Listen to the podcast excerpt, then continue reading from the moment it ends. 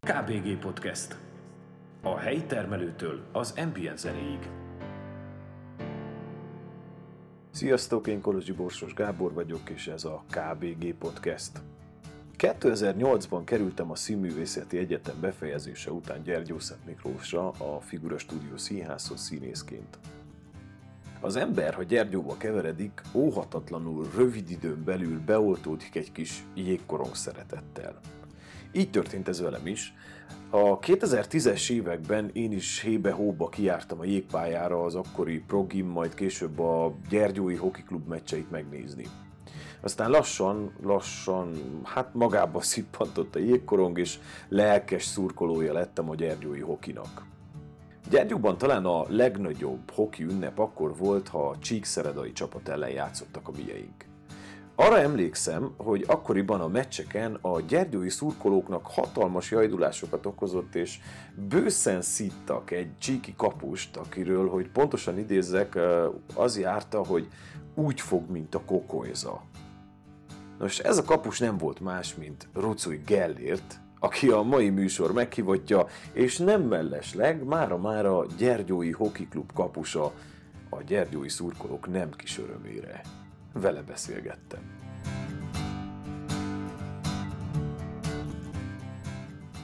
Még mielőtt elkezdenénk a beszélgetést, fel fogok tenni neked néhány gyors kérdést, amire kérlek gyorsan válaszolj, jó? Okay, Kedvenc trónokharca szereplő? Tyrion. Kedvenc jégkorong csapat? New York Rangers. Rövid vagy hosszú szőrű Bernát hegyi? Mindkettő. Tenyésztési nagydíj vagy Ert- Erste Liga győzelem? Mindkettő. NHL vagy KHL? NHL. Oké. Okay.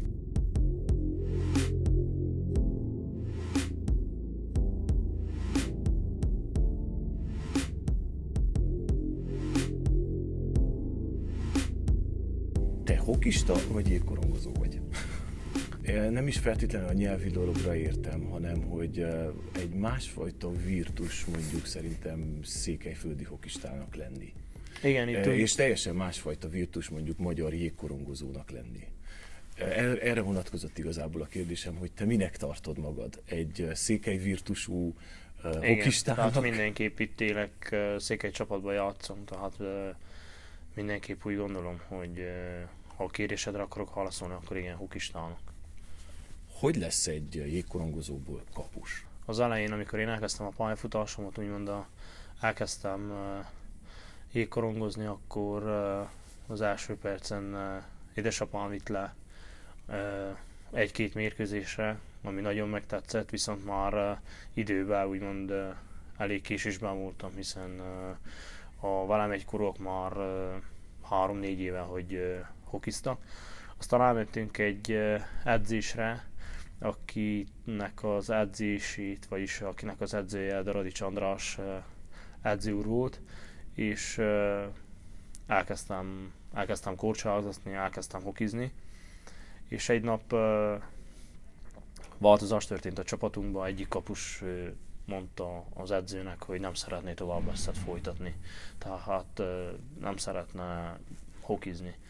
És az edző megkérdezte, hogy kit érdekel, kinek van kedve, hogy beálljon, hogy kapus legyen, és én voltam az, aki jelentkeztem arra, és azóta is ott ragadta. Miben más kapusnak lenni? Szerintem teljesen más. De mi, Tehát mi egy amiben más világ. Tehát mi, mi úgy gondolom, hogy mindenképpen csapatsportágról beszélünk, de a miénk a kapusposzt az, az, az ugyanakkor egy, egy, egy egyéni, egy tehát eh, ott a kapuban csak mi vagyunk. Ugye, ahogy egy sorban van öt játékos, itt nálunk, nálunk ez egy, egyedi ez a dolog. Most Gyergyóban játszol, de előtte te nagyon hosszú ideig a sportklubnál, majd a HSC-nél, tehát hogy nagyon sok, tehát leginkább azért te csíkban mozogtál. Hát igen, viszont azt tudni kell, hogy én 13 évesen kiköltöztem Budapestre, és ott jégkorongoztam pontosan ö, 18 éves koromig, és akkor jöttem haza a Csíkszeredés Sportklubhoz, tehát van nekem egy ilyen 5 éves kitérőm, amit Magyarországon a Budapest Stars, a mostani vasas színeiben töltöttem, és ott is végeztem a, az iskolát, és utána jöttem haza igen a, a Csíkszeredei Sportklubhoz, ahol uh, 10 évet, 10 évet töltöttem, ami után uh, ide igazoltam Gyergyóhoz. Te voltál az Elite Prospect szerint progimnális kapus. Így van, tehát volt egy olyan időszak, amikor uh, egy, uh, a Román Szövetség egy olyan, olyan bajnokságot rakott össze, ami, ami után uh, mi a Csíkszeredai csapattal nem sikerült, hogy uh, playoffba jussunk, tehát egy rájátszásba, és akkor uh, a gyergyóiak uh, a playoff lejárta, vagyis az átigazolás lejárta előtt megkerestek minket pár csiki játékost, hogy nem szeretnénk a, a playoffon a gyegyót erősíteni, és akkor én meg pár játékos ideigazoltunk, és voltak akik akkor Galachoz. Uh-huh, értem. És így játszottam igen a program színeiben. Tehát akkor gyakorlatilag te kétszer is játsztál már Gyergyóban. Így van. Így. Így van. Most ugye a, a Gyergyói Hoki Klubnál vagy kapus. Hogy látod most ezt a csapatot? Hogy látod, mi, milyen, a, milyen a, a hangulat, milyen a csapat, milyenek az emberek? Úgy érzem, hogy most uh, sikerült egy uh, nagyon jó, nagyon jó csapatot összerakni. Tehát uh, volt egy kis változás ugye a szezon előtt nem uh, épp azokat az eredményeket hoztuk, amelyeket elvárta a, a vezetés, illetve elvártunk volna mi is. Tehát talán történt egy, egy edzőcsere, ami úgy gondolom, hogy egy nagy pozitív impulzust adott az egész csapatnak, és most nagyon jó hangulat úgy a zöldözőben, mint a, a pályán, és ez nagyon jó be kell látnunk, hogy a hoki klub azért elég sok edzőt falt már fel. Milyen nektek játékosoknak, vagy neked milyen ez, hogy, hogy folyton egy új, új módszert kell tanulnod, vagy egy új látásmódot kell hokiznod, vagy... Én úgy gondolom, hogy bármilyen edzőnk van, a mi dolgunkra kell koncentráljuk, és azt kell csináljuk, amit, ami, ami számunkra kötelező, úgymond, hogy mi azért vagyunk itt. Persze nem mindig a, nem mindig a legjobb a, az edzőváltás, de úgy gondolom, hogy a legtöbb esetben ez egy ilyen plusz ott ad a csapatnak, mert új edzőjön mindenki bizonyítani akar. Új, az, az új edzőnek mások esetleg az elvárásai, mások karaktere. Hmm. És tehát úgy gondolom, hogy ebben különösebb probléma, hogy ennyi edzőt cseréltünk, ez, ez nem volt. Uh-huh. Számodra mikor van összeállva egy csapat? Hát én úgy gondolom, hogy minden edző számára az a legjobb, amikor, amikor a playoffra áll össze a csapat. Tehát, Tehát akkor a rájátszásra. Tehát azt mondod, hogy tehát akkor ott a legfontosabb csapat, ha nyer? Nem, akkor jó egy csapat. Tehát persze mindenképpen akkor jó egy csapat, hogyha nyerje a mérkőzéseket.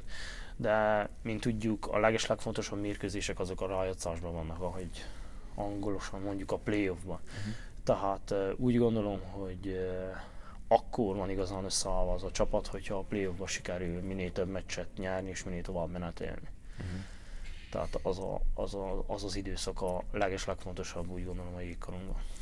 Van, furcsán fejezted ki az előbb magad, azt mondtad, hogy ez egy kötelességetek ezt te hogy érted? Tehát számodra ez, hogy itt játszol, az neked egy kötelesség?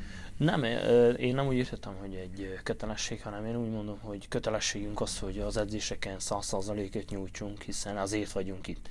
Hogyha, hogyha csak azért lennénk itt, hogy most álljunk egyet, hogy jól tájjon a napunk, vagy hogy elszórakozzunk, az, az nem, nem a profi sportolókhoz való hozzáállás meg mentalitás lenne. Egyszer azt nyilatkoztad, és ezt idézem, hogy pontos legyek, hogy minél több mérkőzés van egy sportoló mögött, annál kevesebb a meccs előtti feszültség és gyomorideg. Nem gondolod, hogy ez egyszerűen egy rutinossággá válik, vagy alakul át? Persze így van, hogy az évek múlnak, a játékosnak... Itt most a rutinosságot egyébként a, a szó negatív értelmében értem a rutinosságát. Tehát, hogy az, amikor már csak felmegyek, ó, én ezt simán hozom ezt a meccset. Úgy gondolom, hogy azért ilyen nincsen, hogy úgy megyek fel meccsre, hogy jó, ezt most simán hozom. Persze, most vannak, nem akarok itt nagyképű meg arrogáns lenni, de vannak igen olyan meccsek itt a román bajnokságban, ami, ami, amiben van az, hogy benne van a játékosokban, bennem úgy, mint a, a többiben, hogy kicsit lazában veszik a dolgot, mert hogy gyengébb csapatról beszélünk, vagy egy esetleg egy nem velünk kaliber, nem, nem velünk egy szintű csapatról, de úgy gondolom, hogy ez hozzánk profi sportolókhoz tartozik, hogy minden meccsre százszázalékosan próbáljuk meg felkészülni, ugyanazt próbáljuk minden meccsen adni. Persze emberek vagyunk, tévedünk, tehát van, amikor egyszerűen bármennyire akarjuk, hogy jó sikerüljön, vagy bármennyire akarjuk, nem jön össze, és ezáltal még görcsösebbé válunk, és ezáltal még nagyobb, úgymond, még nagyobb hülyeségeket csinálunk. Azt mondtad ugye, hogy a kapus dolga az gyakorlatilag egy magányos dolog. Milyen érzés számodra mondjuk egy shootout végzett meccs, egy gól nélkül hozott meccs? Mi, mit érzel olyankor? Mindenképpen egy fantasztikus érzés, hisz, hisz egy nagyon jó ilyen önbizalom növelő. De az, hogy én egy mérkőzést shutoutra tudjak hozni, ott nagyon nagy érdeme van úgy a csapatnak, mint nekem is, mert hogy vagy a hátvédeknek, mert hogy egy ilyen mérkőzésen át, általában rengeteget sok, szoktak segíteni, tehát ö, olyan szitukban, amik ö, máskor befele pattannának, esetleg egy bevetődés, valami, tehát ö, tehát ugyanúgy ez a shutout, ez nem csak most az én shutoutom, hanem az úgymond az egész csapatnak a munkája, az aznapi munkája. Tehát a védelemnek a, az aznapi munkája. Az elején feltettem neked ezt a kérdést, hogy NHL vagy KHL, NHL-t válaszoltál rá, és nem, nem emlékszem, melyik csapatot mondtad. A Rangers, New York Rangers. Miért? Miért áll közelebb hozzád az amerikai hoki, és miért nem, ez a csapat? Nem azt mondom, hogy közelebb áll hozzá, hanem a, a kedvenc játékosom az évekig a New York Rangersnek a, a kapusa volt. Úgy mondom, hogy ő egy, egy New York Rangers ikon és ezért válaszoltam azt neked, hogy a New York Rangers és vagy az NHL, mert azt követtem, meg azokat a meccseket néztem. Uh-huh. Ugyanúgy persze megnézek KH mérkőzéseket is, de valamiért, valamiért az, az NHL, az a csapatától inkább, inkább ezeket nézem. Van olyan kapus, aki ikon számodra? Igen. Ki Igen, az? Harry Klumqvist. Ő a? Ő a Rangersnek volt a kapusa, most az idén, eh, az idén elcserélték, most a Washingtonhoz került, a Washington Capitalshez. Mi az, amit látsz benne? Mi az, ami, ami inspirál benne? Tehát teljesen uh, azt a stílust képviseli, amit úgy gondolom, hogy uh, nekem tetszik, vagy számomra, számomra kézenfekvőbb úgy megfogott az a, az, az, amit ő csinál. És úgy, úgy játékosként, mint magánemberként tetszik egyszerűen. Uh-huh.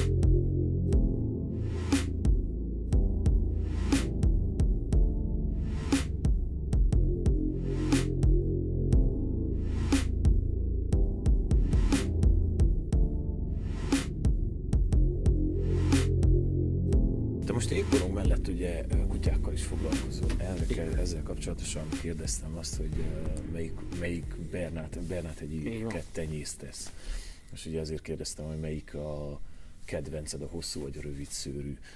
Ezt azért tettem fel ezt a kérdést, mert olvastam egyszer egy cikket rólad, ahol kutyákról beszélsz, és ott megkülönbözteted, ugye, hogy kétféle van. Igen. Hogy alakult ki ez? Miért van kétféle? Tehát tudni kell azt, hogy ez a Bernát ez, ez Svájcból származik, a Berni Hágó nál egy kolostorba tenyésztették ezeket a kutyákat ki. Eredetileg a fajta eredete az rövid szűrű volt. Most a ferencesek, hogy úgymond a kolostori papok még strapabíróbbá, még robosztusabbá szerették volna tenni ezt a kutyát, és ugye a rövid szőrűt keresztezték az új fullandival. És így lett a hosszú szőrű Bernát Igen, ám csak hogy az évek során rájöttek, hogy ez még annyira jó, mert hogy a hosszú szőrbe könnyebben beleragad a hó, nehezebb lesz a kutyának a mozgása, és uh, rizikósabb, hogy, uh, hogy megfagy, vagy megfázik, vagy ehhez hasonló.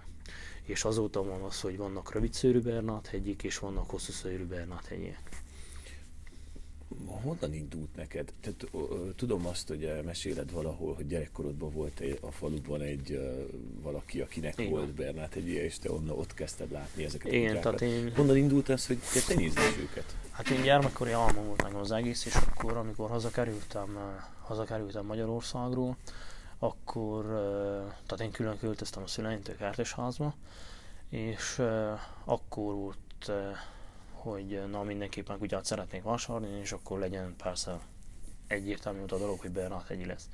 És az elején megvettem egy, egy, egy Bernát hegyit, de ugye milyen, milyen az ember, tehát nem néztem utána kellőképpen a dolgoknak, és nem törzskönyves, nem papírozott, hanem egy olyan Bernát hegyit vettem meg, ami a mai napig megvan a szüleimnél, tehát most már 12 éves nagy testi kutya, úgy gondolom, úgy gondolom, hogy ez ez Nagy rekord, rekordidőket él, és utána egy utána egy tenyésztőnél láttam, hogy milyen Bernát vannak, és ott voltak ezek a, az amerikai típusú Bernát hegyek, amiről tudni kell, hogy vastagabb csontú, nagyobb fejű, tehát mutatósabb kutyák. És akkor döntöttük el a feleségemmel, hogy, hogy akkor veszünk egy, veszünk egy szukát. És ott kezdődött el az egész, hogy vettünk egy szukát, rá egy évre jött egy kan, és most ott tartunk, hogy vannak 17-en.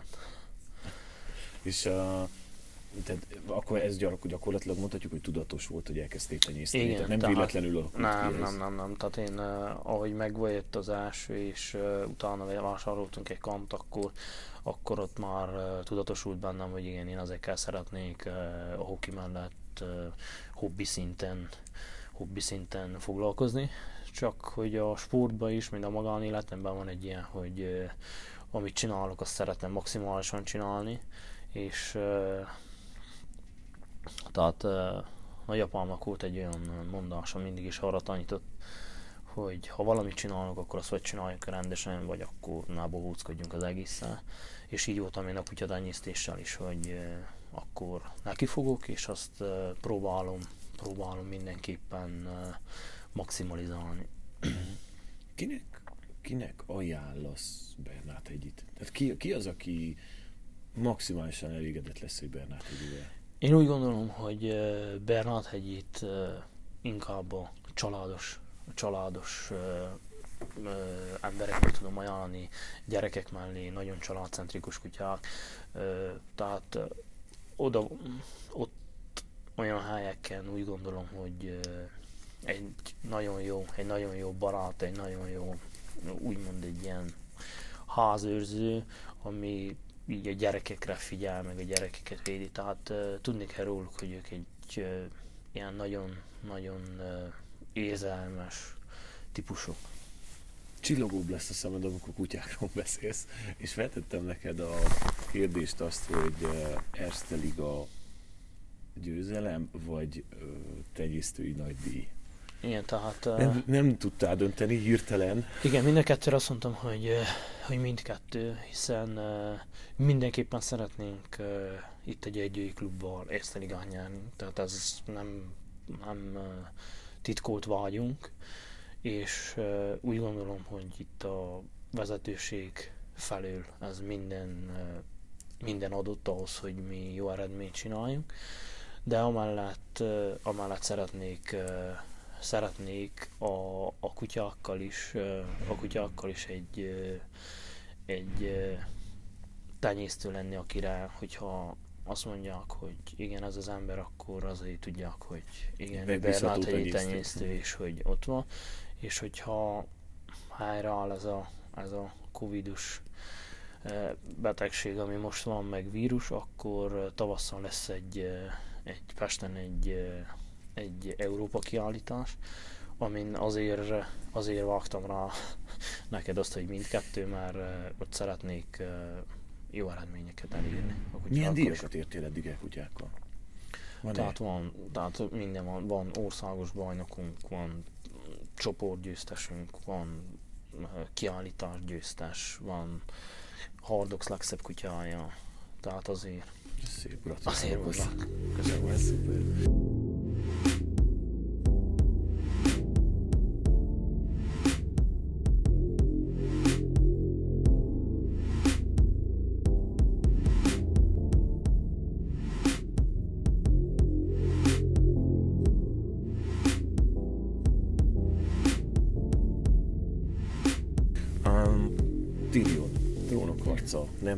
Sem, hogy neked a sisakodra fel van festve a trónokharca. Honnan jött a trónokharca szerelem? Ö, Mivel elke- jár? Elkezdtük nézni a feleségemmel, és nagyon megtetszett ez a, ez a film. Tehát az első perctől is, aztán, aztán úgy voltam vele, hogy ö, mindenképpen szerettem volna, hogy a sisakomon ez, ez legyen felfestve. És Budapesten Super Levent által megismertem egy nagyon jó festőt, aki, aki ezt el is készítette neki. Mikke Tamás, az a neve. Tehát ő már több ilyen sisakot tervezett és készített. És uh, utána, majd kis egyeztetés után ő festette meg nekem ezt a sisakot.